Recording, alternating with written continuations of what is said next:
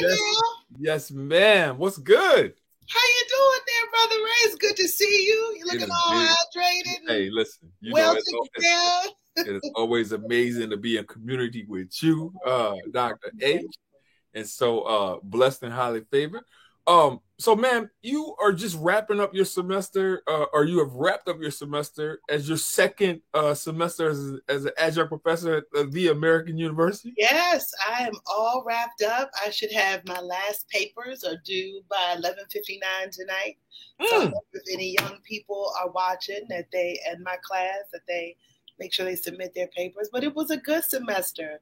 Yes. You know, this is my first time in, in higher ed. It was always something that I that I wanted to do. And there were a lot of highlights. I think, you know, when you, like us, have spent so much time directly working with students or working with teachers, working with coaches, mm-hmm. and then you leave that, you kind of miss that um, that relationship. To yeah.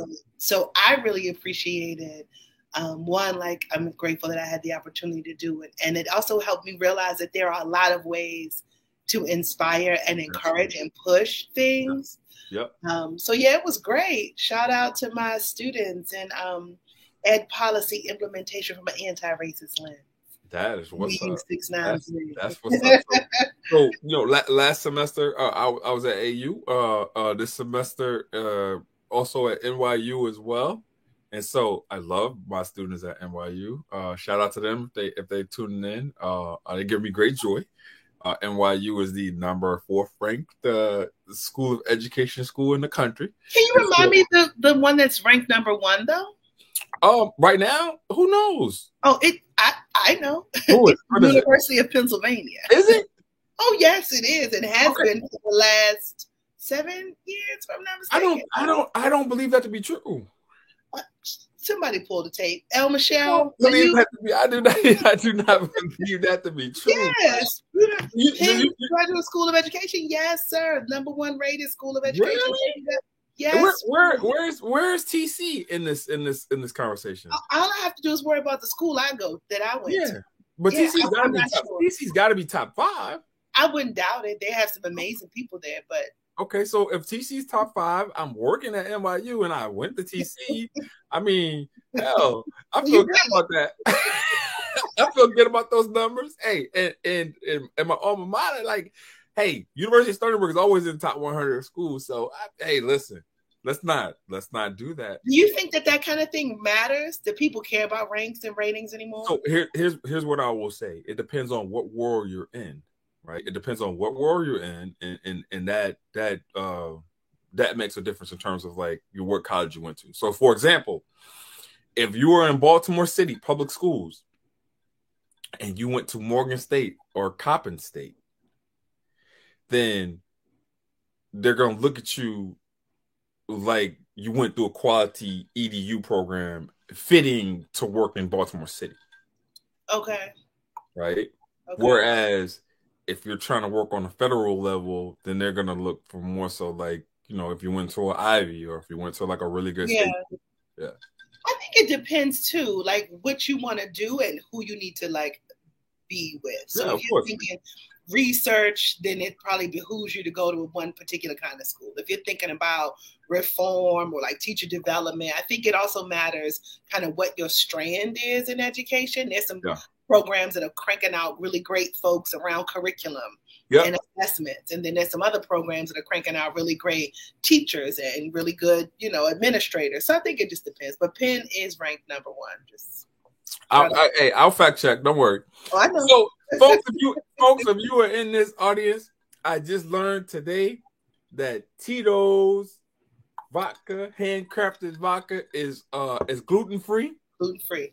No carbs. So we in these streets. All right. All right, let's jump in. So, H, you hit me and you said uh J.R. Smith. So, folks who do not know J.R. Smith, J.R. Smith is a former National Basketball Association player. He played for the Cavs, he played for the Knicks, played for the Lakers, and I'm pretty sure there may be a team that I'm missing because the original team that he came in the league with I don't think it was any of those teams, right? And so, oh, the Hornets he came into the league with, right? And so pretty pretty solid guy. Uh, nice jump shot, about six eight, crazy hops at one time, right? And so he played 13 years in the league, uh, won two world championships, uh, one with the uh, Cavaliers and then the other with the Lakers, right? And so uh, after his playing career, uh, J.R. Smith decided that he wanted to go and play golf at North Carolina A&T, right? And so, you know, it, has been some controversy in terms of, you know, how he's shown up on campus. Um, I know there was some things uh, way back when he was talking about uh, Greek lettered, uh, black Greek lettered fraternities and sororities or whatever. That kind of caught my eye. But um, uh, he had, had a 4.0 his uh his, his first semester in college, and then had another 4.0 his second semester in college, and is the uh, North Carolina A&T Athlete of the Year. And so, H, what you got to say about that? So when I immediately saw it, I was like, well, look at that. Good for him. Because I think so often we think about athletes, especially those who play either in a high visibility sport or with a high visibility team, as only being one particular thing.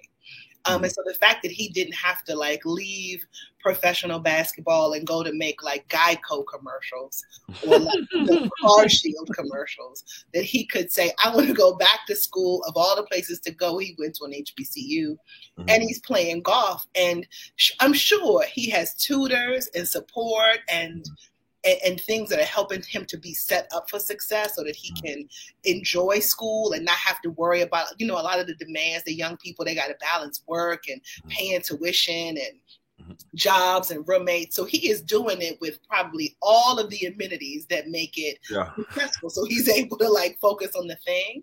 Yeah. But it also got me thinking to, you know, imagine if more of our young people thought or knew that there was so many potential, so much potential, so many more opportunities for them outside of football or basketball. Like imagine a 12 year old J.R. Smith playing hockey mm-hmm. or golf or tennis or all of these other things. And it just reminds us that we don't have to have one narrative for what we do. We don't have to have one story. And that you can be 35 years old and start something completely different and be yeah. successful.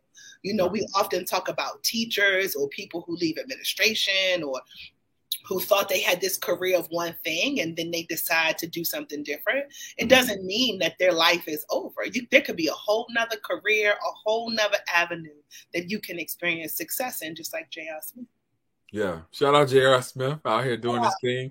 Uh, so, so, but but what one of the, one of the craziest things about this whole J.R. Smith situation, right, is because like he chronicles this on social media in terms of like his college experience, right? And so, uh, you know, he'll he'll he'll talk about like his uh his classmates and how they try to get him to come out because you know when he was in the NBA, he was a partier, he was this, he was that and um and these chronicles is saying, uh, man, I'm 36 years old. Like I'm not gonna be out partying with y'all and, and, having, and having to get up early in the morning or whatever, right? You're like, my knees are shot. That's a that's a young liver you trying to get to. This a this a 35 year old liver with some miles on it. I can't that's do that. A, yo, listen, that's a that's a fact, man. I remember I because I remember when I was in grad school, man. I remember as a as a as a as a pro fight dean in a line, right? Mm-hmm. And so I'm like, man, I'm not trying to. Like, oh, go come come go to this party with us, whatever. And I'm like, what party? Bro, I gotta go to work. I gotta go to work in the morning. You talk about going going to a party, right? So like, it's crazy how those priorities shift, and I'm glad that he's made those adjustments in order for his priorities to shift. And, and, for folks to be accepting of that. Like it's okay when your priorities shift. You can't do what the young folks is doing anymore. Sure. Right?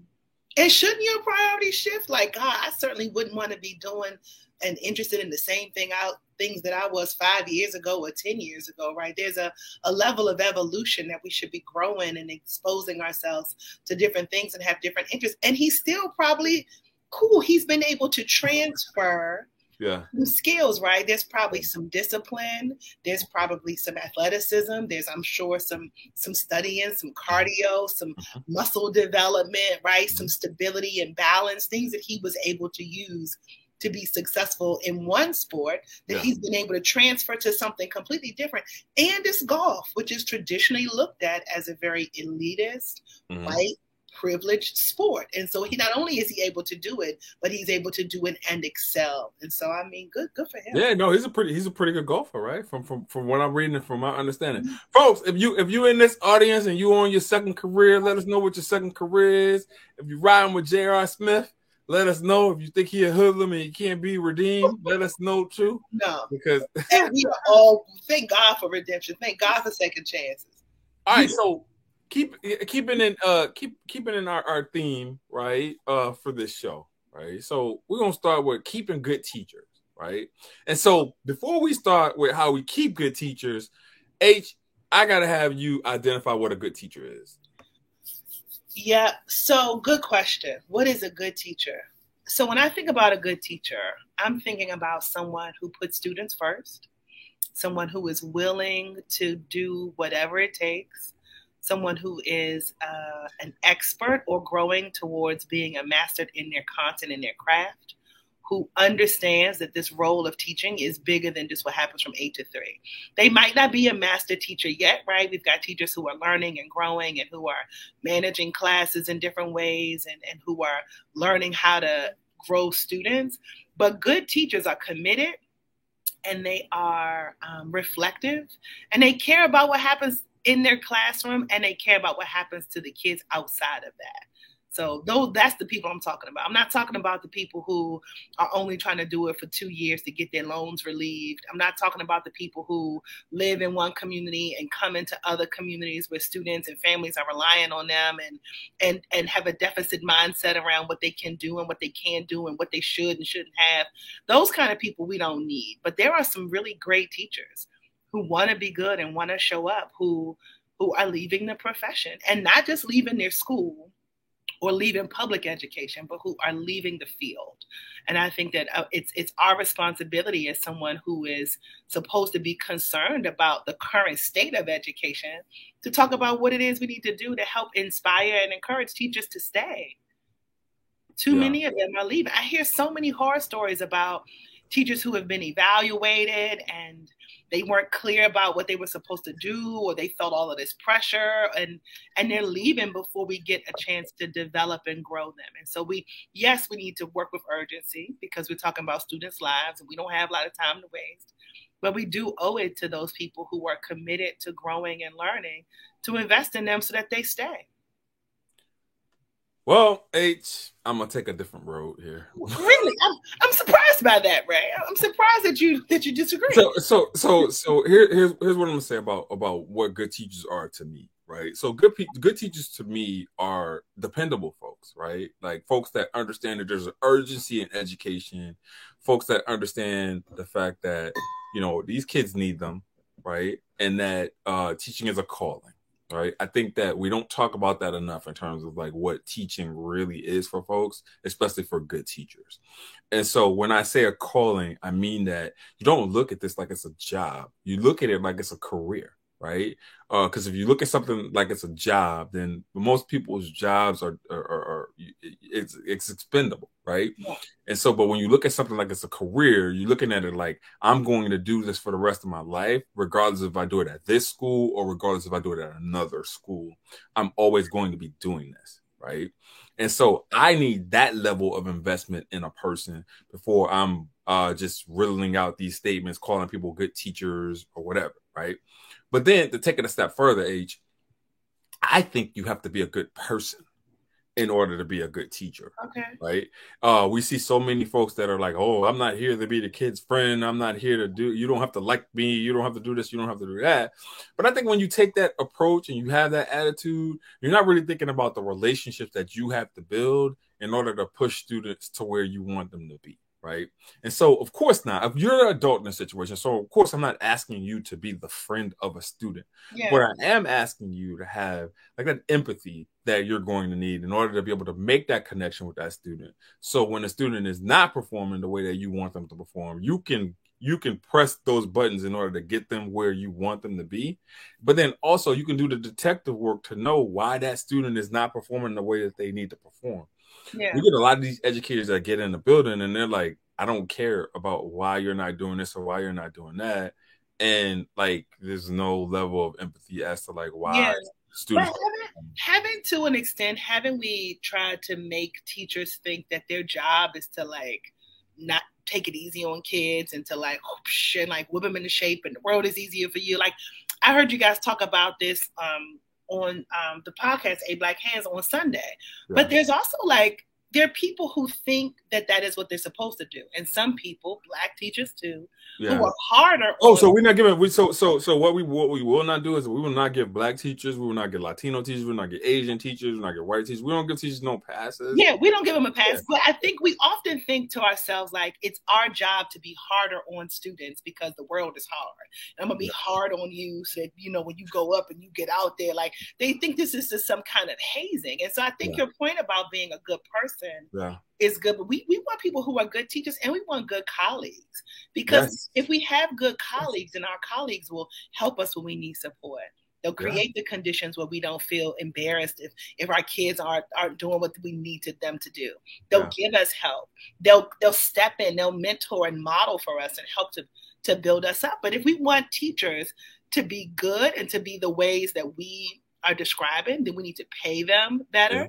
Yeah. We need to invest in their development and we need yeah. to recruit them in a way that makes them understand that they are valuable and not that this is just something you do until you check some other thing off the list and that you shouldn't be doing it for two years and then decide, well, now I want to be a school leader because school leaders make more money, right? Like yeah. that's not yeah. looking for people so, who want to be in class but but but as but as an administrator or as somebody that's like as as somebody that's determining if these folks are going to get jobs or not like you become like the gate holder the gatekeeper in terms of like who's coming into your school. That's right. you become the gatekeeper in terms of like who is able to interact and engage with your students right? And so a lot of us need to take that job a little bit more seriously in terms of like who we put in front of these kids. It can't just be, all right, well, I need you to fill these seats, right? I need right. you because I don't I need a body or whatever, right? Like I, I I can never be the the body filler or the seat filler in terms of like who I want in front of my kids. And the reason why is because I'm too invested, right? Like so, you know, one of my one of my things, and I know a lot of school leaders are are, are this way, right? What'll happen is um you'll see uh you'll see folks that put their kids in their own school, right? And I think that when you put your kid in your own school, it's a it's a different level of investment that you now have to have in terms of like what you are willing to accept and what you are not willing to accept, right? And so if I'm saying that this person is not good enough to be in front of my child, teaching my child, then I'm also saying that this person is not good enough to be in front of any child teaching That's any kids, right? right? And I think that when you have when you have that to risk, right? It's a different playing field in terms of like what you're willing to accept and what you're not willing to accept, right? Because for me, I'm not willing to accept anything that I wouldn't allow to be in front of my own kid in sure. front of anybody else. Yeah. Well, I mean, I think about me, right? I, I was a good teacher. Like I, I was I was a I was like a great teacher. um, and I like not to pat my own back, but like I was really good. I was a great teacher.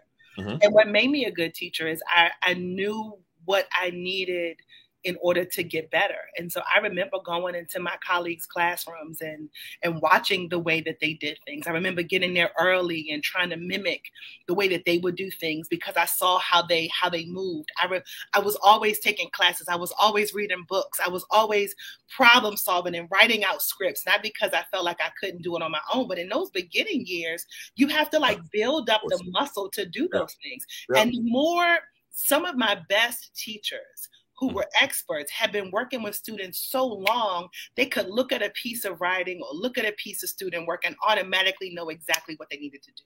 Of course. And what I think is that I think we we miss an opportunity to highlight those veteran teachers. Yeah, oh, Michelle, oh, Michelle's in the building. Master coaches, yeah. where they are have a half day schedule, where they are rotating and teaching the best small groups, hmm. where other people are coming to watch them. We need them in the building, and and that is to to me if i did not have amazing principals yeah. and coaches and colleagues yeah. and almost of, of many of the people i started teaching with in 99 are still in are still in classrooms. They're yeah. still teachers right? They are master educators and can teach any kid any place anytime but unfortunately the last two years has made them feel like they have not been able to enjoy the things that they love so much about the work mm-hmm. in the same way yeah. So I get that, right? I'm I'm I'm to- like the last two years have been a blur in terms of like what we have accepted, what we have been willing to accept, or whatever, right? And so yeah. for me, for for for for, for me as, as a leader, like I've seen uh, an extended COVID grace uh, to the point to where it's like you know you're a school leader and you know that someone may not be if for your kids may not be in the best position to to to to be in front of kids but it's a global pandemic happening right and so you know you don't want turnover to look a certain way or whatever because you don't know what you're going to be able to get based off the fact that it's a global pandemic right yeah. and so you know I, I think that we made decisions that were safe decisions and not necessarily the best decisions, right? Sure. So like there were a couple of people that could have been turned over and a couple of new teachers that could have been brought in, but just extending that grace because of you know what's going on or whatever. But that's over for me. Yeah, but extending grace also is not like lowering the bar too, right? And so it is kinda. Well, I, I, think extending grace is recognizing that there is some additional support that's needed, but it, it isn't like you get a pass. Like you get a pass means I'm going to overlook it me giving you grace is like I recognize that it is because of this, but this is still the standard, right? Mm-hmm. We mm-hmm. still want high engagement. I know it's challenging to do that virtually, yeah. but yeah. we still want high engagement, right? Yeah, but we some people some people are never gonna get there. So like regardless of whatever kind of professional development plan you put together, and like so so I'm real for students, right? I'm real big on individualized education plans, right? So like every kid has their own IEP because every kid learns differently and every kid should have those levels of support that special education students have, right? And so, like, even your general education students should be looked at as special education students because it's like, how am I going to support you to the best of your, to the best of the ability that I can support you? I always looked at it that way, right? Yeah. And so I look at it the same way for uh, for teachers, right? Like every teacher should have an individualized plan in terms of like how they're going to improve, because not all teachers come to you from schools of education that are robust that are putting them in a position to where they are at go from day one, right? Yeah. And so different teachers need different things. I and so you, as, as an administrator, you got to be in those classrooms, right? You can't be behind your desk. You can't be doing this email shit, shite. You can't be doing this email shite. you got to be in these classrooms, yeah. giving teachers feedback uh meaningful feedback, not nitpicky or whatever. Not nitpicky and not yeah. on something that you don't know and understand. And so I get I appreciate that point. And you know, for me, I was like, hey, listen, we got to get high quality tier one instruction together. Mm-hmm. Like I can't, we want to jump right into differentiation and acceleration. Let, let's just get the first 45 minutes of the 90 minute block right. Let's get those core yeah. practices right. Because if we can get high quality tier one instruction happening, yeah. and for the most part, we can close gaps and get kids where they need 100%. to. 100%. And then and then we can talk about the different. But if yeah. we can even get the first, the, the tier one down, then then we got problems. We got problems. So but here's to to your point, right? Um, if you're able to get tier one instruction like tight, right?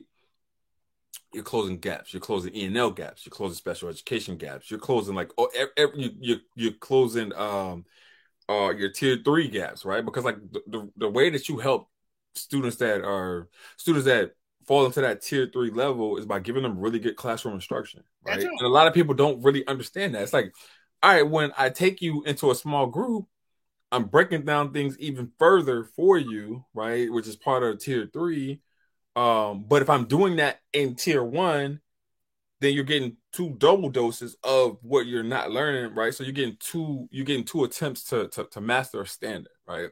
And I think that um, you know, it naturally nat- natural inclination as a teacher is for you to teach to the middle, right? You're not teaching to the lowest students, you're not teaching to the highest students. And a lot of us teach the way that we learn, right? Not saying that learning styles are a thing because I know that there's research that disputes that or whatever, right? But if you teach how you if you teach how you learn, you're not really taking into consideration how others learn.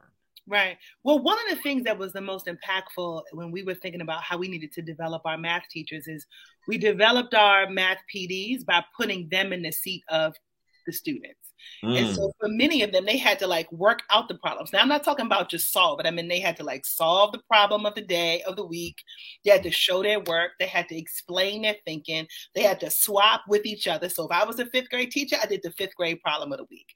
And their mm-hmm. coaching with their coach was around like getting them to understand how they solved the problem and what other ways there were to solve the problem. Because mm. too often we miss these opportunities where if I decided to draw my model one way, Mm-hmm. that was a cue to other students to draw it the same way. Yes. And, and, and we were forgetting that there are so many other ways to learn to solve a problem. But a good teacher knows that. But a good teacher knows that. But a good teacher also knows it and gets to practice it because we yes. can say it all we want to, but it wasn't until they actually had to do it that we could see this like shift in the way mm-hmm. that they were thinking. And so if teachers began to shift the way they thought about what they were doing, it helped open them up to opportunities to think about the way that students were responding to work, which so, them release control and let students talk and engage more with the content and less with the teacher.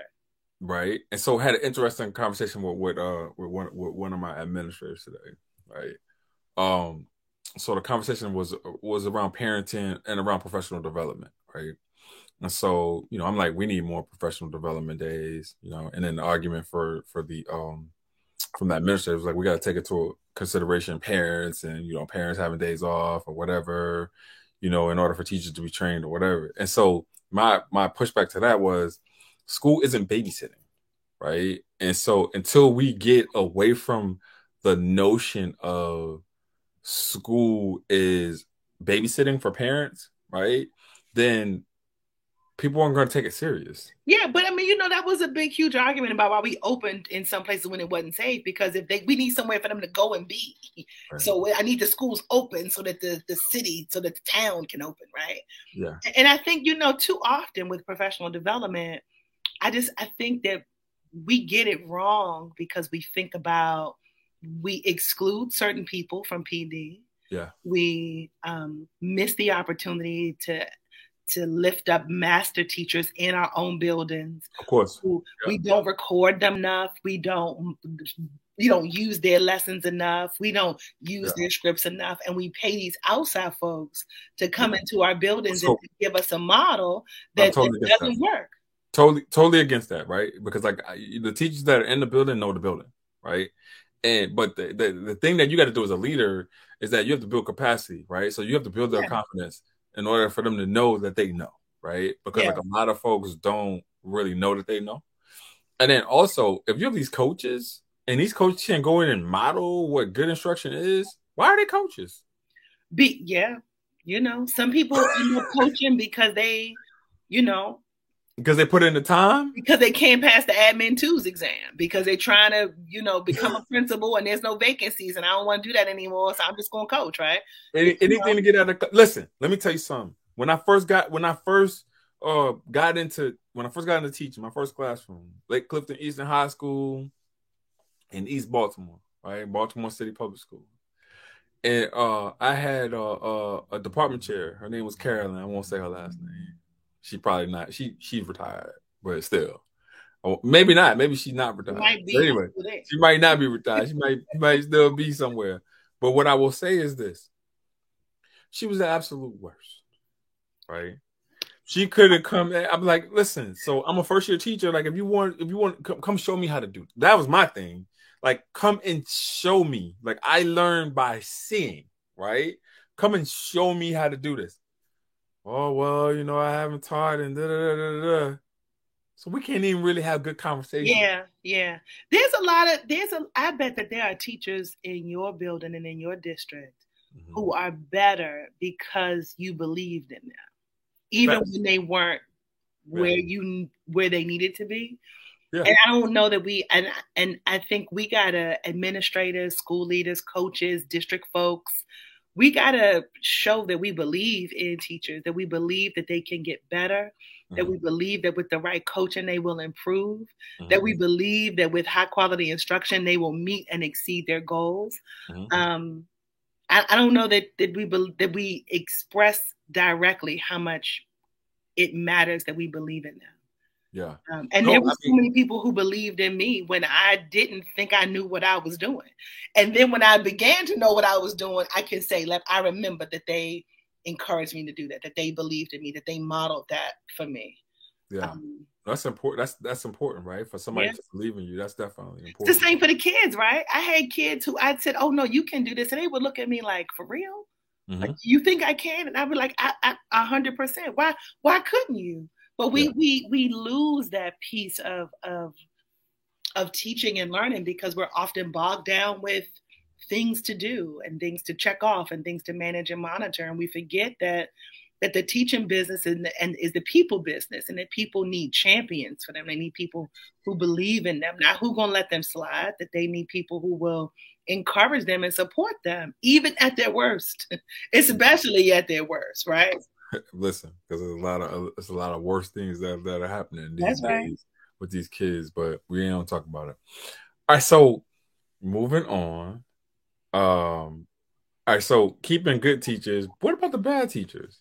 right? Because like because listen, we don't admit this as we don't admit this as administrators, but a lot of times, you know, you know, folks are looking at teacher attrition rates or whatever, right? And so, you know, it, there'll be some times when you're like, yo, listen, I don't want this person in my building, right? And you'll have to keep this person, or you'll it's like one of them things like, damn, all right, I don't really want this person but is there another person that I don't want more than this person because I know that I can only hit a certain amount of folks that I can't bring back, right? right, right. And so, like, can I live with this person for another year or, or whatever? So, like, those are the types of conversations that administrators are having right now in their boardrooms, in their war rooms, or whatever, right? So, trust me, if if it's happening at my school, then I know it's happening at other schools as well when folks are going through this evaluative process of like who's going to be a value add and who's not going to be a value add. Yeah. And by now you should know. You should be able to like you should have walked through classrooms, did observations, given feedback, know who's going to improve and who's not going to improve, right? You right by May you know who you're bringing back and who you're not bringing back.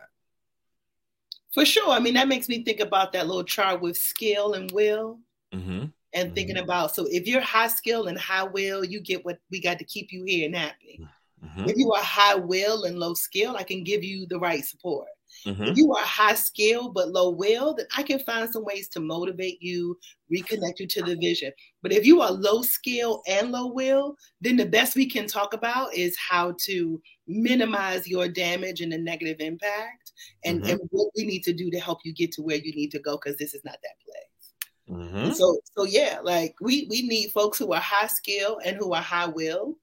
Um but also H though, you you know, and you I know what kind of administrator you were and you know what kind of administrator I am. You gotta be willing to have these tough conversations, right? We yeah. get some of the administrators that come in that want to be friends with these folks, right? Like first off, I ain't friends with nobody, right? I'm not friends with nobody at work, right? Because like when you are friends with people at work, it does not allow you to make the best decision that's in the best interest of students, right? Yeah. And so when you are able to separate any kind of friendships, I might like you a lot, right? But you're not you're not gonna really know that. Like you, you know, I, you'll know that I appreciate you as as my colleague, right? But you're not gonna know my personal feelings towards you because like once I start to have personal feelings towards you, then it convolutes my thinking in terms of making the best decisions for students. Yeah, I hear that. Now I'm gonna also say I had a lot of people who were my friends.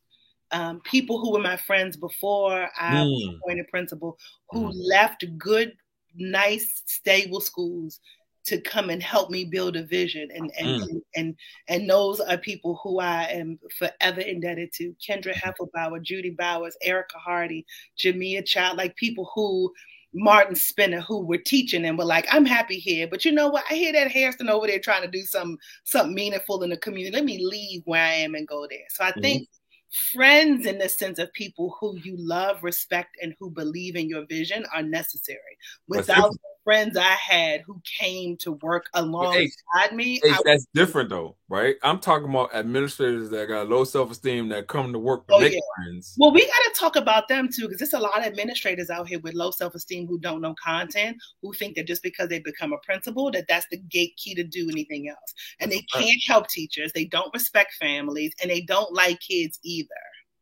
That part right there, that part is so essential to, to to talk about, right? Because you got folks, you got folks both in the teacher ranks, you got folks that are both in the administrative ranks That's and right. hate kids, right? So it's like, how the hell are you in education if you don't like kids? Like this And, ain't want to a police. job. This ain't That's a job. That's not Go work in customer service. Well, you can't work in customer service because you don't like people.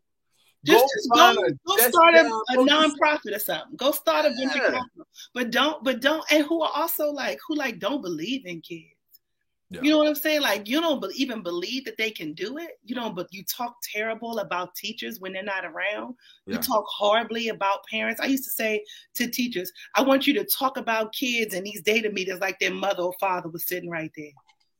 Talk talk about them like their parent is right there, and then we let's shift the conversation. Because if you don't, if, they, if they're disrespectful to, but hey, if they disrespectful to parents, how you go if, if they was if some of these folks are so emboldened to where they look at their level of privilege and they talk down and condescending to these parents so much so to where if you say something like, "Hey, yeah, talk like these parents are in the room," that doesn't change their behavior. Yeah, we need to we need to figure out a way to like find a a part of the licensure process. It's Mm. not just about praxis two and three scores and like praxis core, but like about your like your human capital. Like who, what kind? Of, you know what I'm saying? Like that goes back to what I was saying. It's like in order to be a good teacher, you almost have to have to be a good person. yeah, that's true. It's a lot of good people who can grow to be good teachers, and a lot of.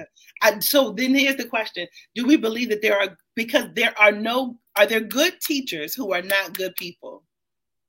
I don't think so. I think you I almost I think you almost have to be folks in the audience if you're listening to us. Here's the question. The question is can you be a good teacher and not be a good person? Right? So like if you if you if you're in the audience let us know if you could be a good teacher without being a good person. Yeah. And would that just be teacher? Could you be a good doctor and not be a good person? Could you be a No, you can't because like because You think about it. You can't be a good servant if you're not a good person. Right, but but think think about this though, right? If you're if you're you can't be a good doctor and be a good per- like regardless of even if you're just coming in to do a surgery, there still has to be some kind of bedroom um some Sure. Yeah. bedroom you can be successful. You can be a successful doctor and be a horrible person. Yeah, well, a successful teacher and be a horrible person. yeah, but that doesn't make you a good teacher just because you're right. successful. Yes. And so what we have to do is we have to start thinking more broadly about what it means to be successful. Yeah, because like because right because think think about this right like right now how what's the what how do you quantify if a teacher is a good teacher? You look at the results, right? You looking at you look at test scores, you look at their results or whatever, right? And so then based off of the fact that they may have a, a, a high a highly rated student growth score, right? And they're able to move kids, you then think that they are effective in the classroom, highly effective at times, right? Um, but that doesn't necessarily equate to them being good people. That's Like, right. you can have people might be that- a good colleague. They Yeah. might show up late to duty all the time and never pick their kids up and never Or- and, and don't share and never participate in the sunshine committee. They might be a horrible colleague, but they Hey. can move their kids from red to green, and then all of a sudden they teacher of the year. How- Where they Hey. do that at H, H, I hate the Sunshine Committee. you don't want any. There's no Yeah, sunshine. no, they be, doing, they, be, they be doing too much. Sunshine Committee do too much.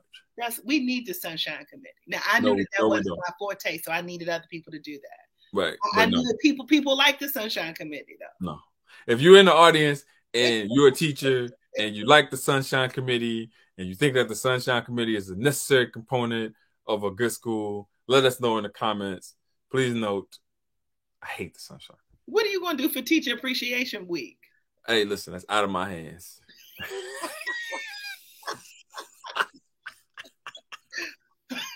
hey, it's out of my hands. Hey, but hey, but but rest rest assured, rest assured, my team will make sure that they feel appreciated. They but but listen, we do we do teacher appreciation week twice a year, right? Because like it's not just during the the ordained uh, teacher appreciation week. You show teachers you appreciate them all the time. You Like it shouldn't take a week in order for you to show teachers that That's they that, that that they're appreciated. But here's the thing though.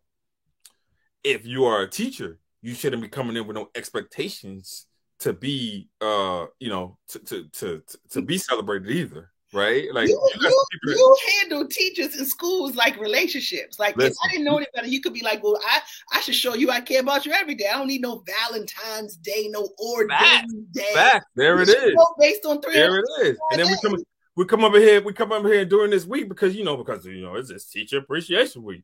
What where's the where's the food? Where's this? You ain't cook? You ain't cook? You ain't cook last night? Teachers need to feel loved and supported. You don't need that week. Just you don't need just that week to feel loved and supported. That's true, but but a lot of admin for some administrators, that is some of the only times that they are intentional about the needs nah, and I'm, I'm intentional. I'm not, intentional. not all of them, but there are some because we just talked about there's some principals who don't like their teachers. They don't like teachers. They don't like. Hey, listen, but in, in in their defense, there are some teachers out here that do things that make them not want to be liked too. Yeah, okay. For example, because we're giving out examples because yeah. people, you know, we can't just say things, blanket statements, and not give out examples. That's right. So if you have a student, right? So you have a student that's having uh attendance issues, right? So like I think that in Baltimore City there was a time, and I don't know if this is still the rule on record, but if you had missed 20 days, right? I think 20 days was was was the norm number, then you had to repeat the grade right? So like if you missed 20 days during the school year, unexcused absences, then you would have to repeat the grade. H, what is the repercussion for if the teacher missed 20 days? Ask the union. No, I'm the sorry. kids don't have uh, the kids don't the kids don't have no union though. H the kids don't have a union, right? Yeah. And so like you got if you if you you know if we if we're expressing upon these students, right? Like you need to be at school, you know, here's the reason why you need to be at school. And then also so much to the point to where we're like, parents, if your kid is not at school, then we're going to hold you legally accountable for your kid not being at school. Yeah. But then the adult that's supposed to be in charge of your kids learning is always not at school. That's a problem. That's a problem. That's a problem. That and, and, but that's a that's a problem that we don't talk about enough. That's true. Right? It's a problem that we don't talk about enough because here it is. Now you're going to have a kid that is going to lose that year of learning, those years of gain that they're supposed to get from their teacher, right? So if you get somebody that coming that's coming in that's behind grade level two, three years, and this was going to be the catch-up year, especially if it's a pinnacle year, like a third grade year, yeah. Yeah. right? Because that third grade data says so much about the trajectory of that student, right? Yeah. And so I have a bad third grade year because my teacher is not there, then the rest of my life could potentially be impacted. Yeah, I get it. We we gotta yeah. We got some work to do. We got some work to do. We got some work to do. All right, I won't I, I, I, I won't muscle you into saying nothing. All right, so mentorship and mentors, right? Because there's a difference. So, like, what what's your take on mentorship and mentors in terms of uh, teachers in the classroom? Yes, I think about it in a few ways. I think about the the act of mentoring and how we help name and and invite folks who can serve in that mentor role. I think when I think about the people who helped pour into me or who I thought of as mentors, they weren't people who were formally like assigned to me. It wasn't like this is your mentor and you're supposed to do this and this and this this many times. And so I think that that relationship and the pouring into um, of people is important. And I think that mentors are important too because we have a tendency to think that a mentor is necessary for someone who has a problem mm. who has a, a, need or who's a gap. Oh, they're struggling, their behavior problems. So I'm going to give them a mentor. Instead of us realizing that we can all benefit from mentors, mm. even as adults, even in our professional world, yeah. because too often we don't have people who are we have people who are colleagues and we have mm. folks who may be our peers but if I go to my leadership team with a question I need to acknowledge my positionality and that me asking and naming for something mm. might not mean yeah. that they're going to be honest with me. They may be thinking that, that yeah. Wants me to respond a certain way, or I can't say that, or they may think, well, if she's asking us for, for ideas, then what kind of leader does that make her? And so there is something about mm-hmm. mentors and mentorship. So Doc, who's not here with us today, mm-hmm. often talks about sending the elevator back down. No, that's me. That's you that's in the elevator. Mm-hmm. Somebody mm-hmm. talks about sending the elevator back and the importance of that with with mentors, and mm-hmm. and that that's something that a mentor can do. A mentor can make a phone call. They're the ones who should be speaking your name in rooms that you haven't been in yet, mm-hmm. and we mm-hmm. have to like disrupt the thought of like only struggling teachers need mentors, or only mm-hmm. new principals need mentors, or only new folks in this need mentors. We can all be strengthened by mentors and relationships, and from assigned and informal Mm-hmm. Connections mm-hmm. that we have with people who will push and encourage us to of do course to do. Of, of course. Listen, I have a no. I have a I have a philanthropy mentor.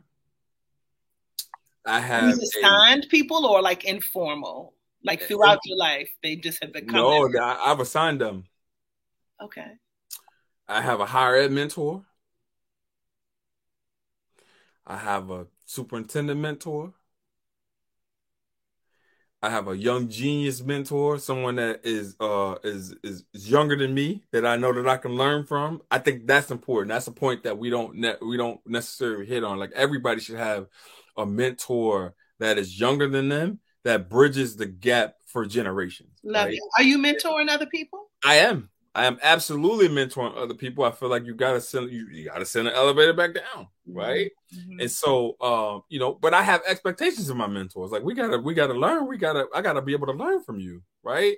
And you gotta be able to learn from me, because the the, the learning in in a mentor mentee relationship is not just one sided, right? We're both learning from each other, and I think that a lot of times we get into these relationships with folks or whatever, and like th- there's a certain power dynamics that exist that shouldn't, right? Like yeah. my mentee should know that, hey, you're just as equipped and able to give me information to make me a better person as I am to impart that wisdom on you.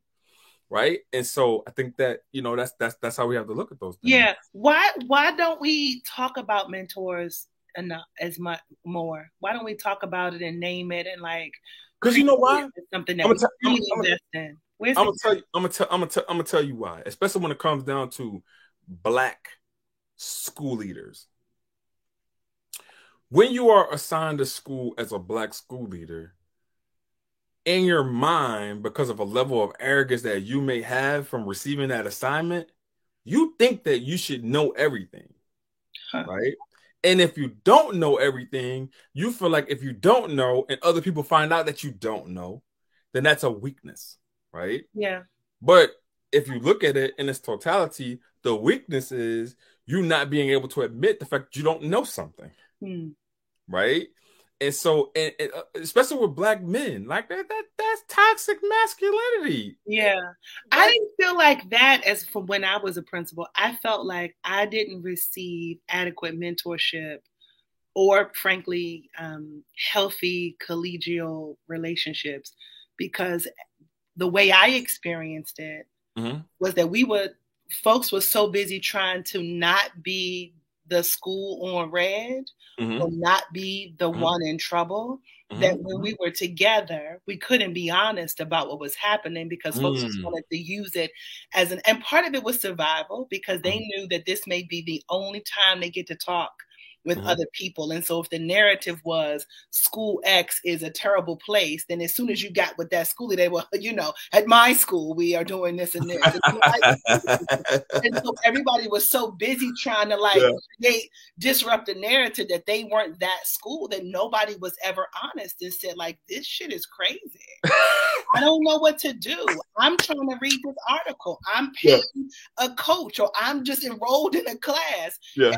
I think, and I don't I can't speak to how successful school yeah. leaders or in districts that are not looked at like that. Yeah. But but there were so many missed opportunities that that yeah. good, strong, wonderful, successful school leaders just couldn't keep it 100 with one another mm. because they were so busy trying to just pretend that everything was okay because they didn't want to be that school. They didn't want to be that leader. They didn't want to just make you believe that the same thing was, was happening with this, which is why we would always let people come and visit us. And they would come and be like, well, the children are so well behaved here. what do you expect for them to be? because all they knew was that my school was in this kind of area, yeah. this kind of population, and this yeah. kind of thing. And so they yeah. well, look at them. There's this was this was wonderful. And then yeah. you're like, yeah, like my we all have five year olds who like to run down the hallway, right? Yeah. Regardless of what part of the world they're in, because they're five and five year olds run. Like it's, yeah. it's just what we do. But um, I wish that that there. I hope that there is someone who is thinking about how to improve that for school leaders because mm. it's a missed opportunity, and, so, and we didn't do enough. We didn't do enough of that. So wait, so here's here's what here's what I'm going to do. Here's my commitment towards that uh t- towards that that goal is uh, any school, any new school leader that I bring in, any new school leader that is, is new to the position next year, I'm gonna mandate and pay for a mentor for that person. That's right? I'm gonna I'm gonna make sure that it's a match, right? Gonna make sure that you know that that uh, the personalities match and and or whatever, you know. But like, yeah, I want to make sure that they have that mentorship or whatever, like confidential mentorship, so that they are able to make really good decisions um, but but then also when I co- when I'm coaching my leaders, like I'm coaching them to make bad decisions. Like I'm coaching them to like, you know, make bad decisions, learn from the decision that you made, right? And then uh make the proper adjustments in order for you. Like don't fear failing, right? right. Like failure shouldn't be your fear. Like you should be you should have a growth mindset in terms of like, all right, well, I didn't do this, I didn't do this to the best of my ability, but now I'm gonna coach you up. We're gonna talk about the things that you could have done differently so next time you're not going to make the same mistake and you're going to think more critically when it comes down to making good decisions for kids, right? I feel like that's like super important and that's something that we miss a lot. I agree. I agree for sure. But too too many people have to learn that on their own. And they take on they they feel bad when when teachers leave, they feel bad when kids don't make something they they feel I don't I do not. Like I, I learned my lesson, right? Like sometimes you got, hey, sometimes people make pe- people make decisions that are in the best interest of them, and you got to be okay with the fact that people are making these decisions that are in the best interest of themselves. Yeah. Right. And as long as I'm school leader, I'm never gonna make a, a, decision that's in the best interest of me because that's not why I'm here. Yeah. I'm gonna make decisions that are in the best interest of my students and even if that ruffles the feathers of, folks that it needs to ruffle the feathers of, hey, that's why I don't have no friends. And I'm, a, I'm, a lonely anyway. Yeah. Yep. Even when you make the decision, if it's not the the best one, yeah. there's a level of of humility and humility yes. where you can be like, you know what, I think I blew it. Yeah. Maybe I thought that was going to work out differently than it did. You get an opportunity to model that for your leadership team, to model that. And and you get to model that for students and families. Like, you know what? I thought that was going to work out and that was just a buzz. Yes. I, hey, listen. I, I, hey, listen. I, I will tell like parking situations, whatever, with with, with, my, with my parents. I'm like, damn, I thought that was going to be a lot better than what it was. I apologize. I we, think hey, that was. we're, we're gonna do better next time. Don't worry. You know, Listen, we learned from it. I was but... trying to figure out this this thing yeah. about we had so many young people who would come to school late. Yeah. Um, for whatever reasons. And I was like, yeah. well, what if we made specials happen first thing in the morning? No. Kids like specials. This is me. I don't even know no yeah. yeah. Kids like specials. They'll get to school, right? Yeah. When it was the end of the term, we had so many kids who like had never seen the PE teacher. Like like just because specials were like at eight in my mind. I'm like, they can start at eight forty five. They can do the breakfast in the music room and the art room. Yeah. Yeah. And my leadership team is like, I don't think that's a good idea, Principal.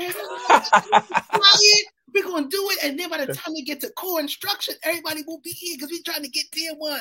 Yeah. yeah. that was a bust. And the next year we went back to the way it was. What? Hey, listen. Hey, you. Hey, look, uh, the crazy thing about it, right, is that real really good leaders would have stopped that like half year. Like, yo, I hey, mean, it was like Christmas. Okay, okay, okay. Like, hey, listen, if, if, I'm if I'm I doing something, let it go for a year because it would have been a mutiny. If I'm doing something that's not working, yeah, I'm not even gonna give it no wait time. I'm but not, that's why you need those people around you, right? Because you yeah. that's the thing. You want to and be innovative in a mm-hmm. way mm-hmm. that can allow space for new ideas. You yeah. want to try new things. Yeah. You want to look at the data and monitor it. Yeah. You want to do something long enough to see if it'll stick, but you got to know when to throw in the towel yeah. so that Rocky don't die, right? So that hey. Apollo don't I mean, so that Apollo don't die. Throw yeah. it in like you got to know when to call it before yeah. it gets too late. Okay, I call it I call it the, the, the Kenny Rogers rule. Know when to hold them and fold. You gotta know when to hold them. You gotta know when to fold them, baby. That's, a, that's Apollo Creed and Drago, Rocky Four, and throw in. You gotta throw it in. So you you said a trigger word, right? You said uh lack of innovation. Well, no, you said innovation, which made me think of this next topic, which is lack of innovation, which I, it was our last topic for the hour. So, what did you mean by this when you said lack of innovation in school? So, you know, here we are, two years post the COVID, and everybody's back, and people are having proms and graduations and masks and off, and it's like nothing ever happened, right? And I think about those two years when we were so busy thinking about how we were going to respond. Let's reimagine schools. Let's reinvent schools. Let's reinvent, reinvent, reinvent.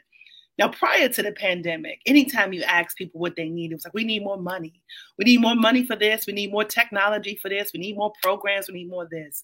And when it came down to it, and we got all this a massive amount of money mm-hmm. for Recovery and CARES Act, mm-hmm. the best we could do was more of what we had always done. I just haven't seen people come up with new ways of learning or new schedules mm-hmm. or new programs or new courses. And so it made me think about the importance of vision and innovation and throwing things against the wall to seeing what sticks mm-hmm. and and how if we had been a culture that had done more of that when somebody gave folks an extra million dollars, an extra five hundred thousand dollars, they would have done more than just, well, let's just do more PD.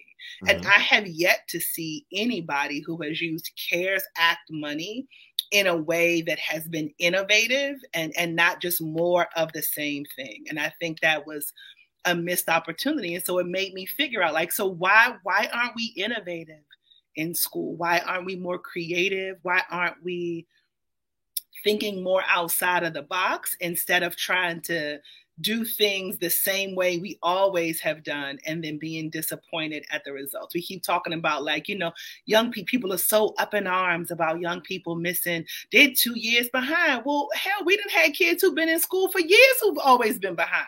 always. Right? now all of a sudden we concerned about kids on the red. We've had kids on the red since I was in school.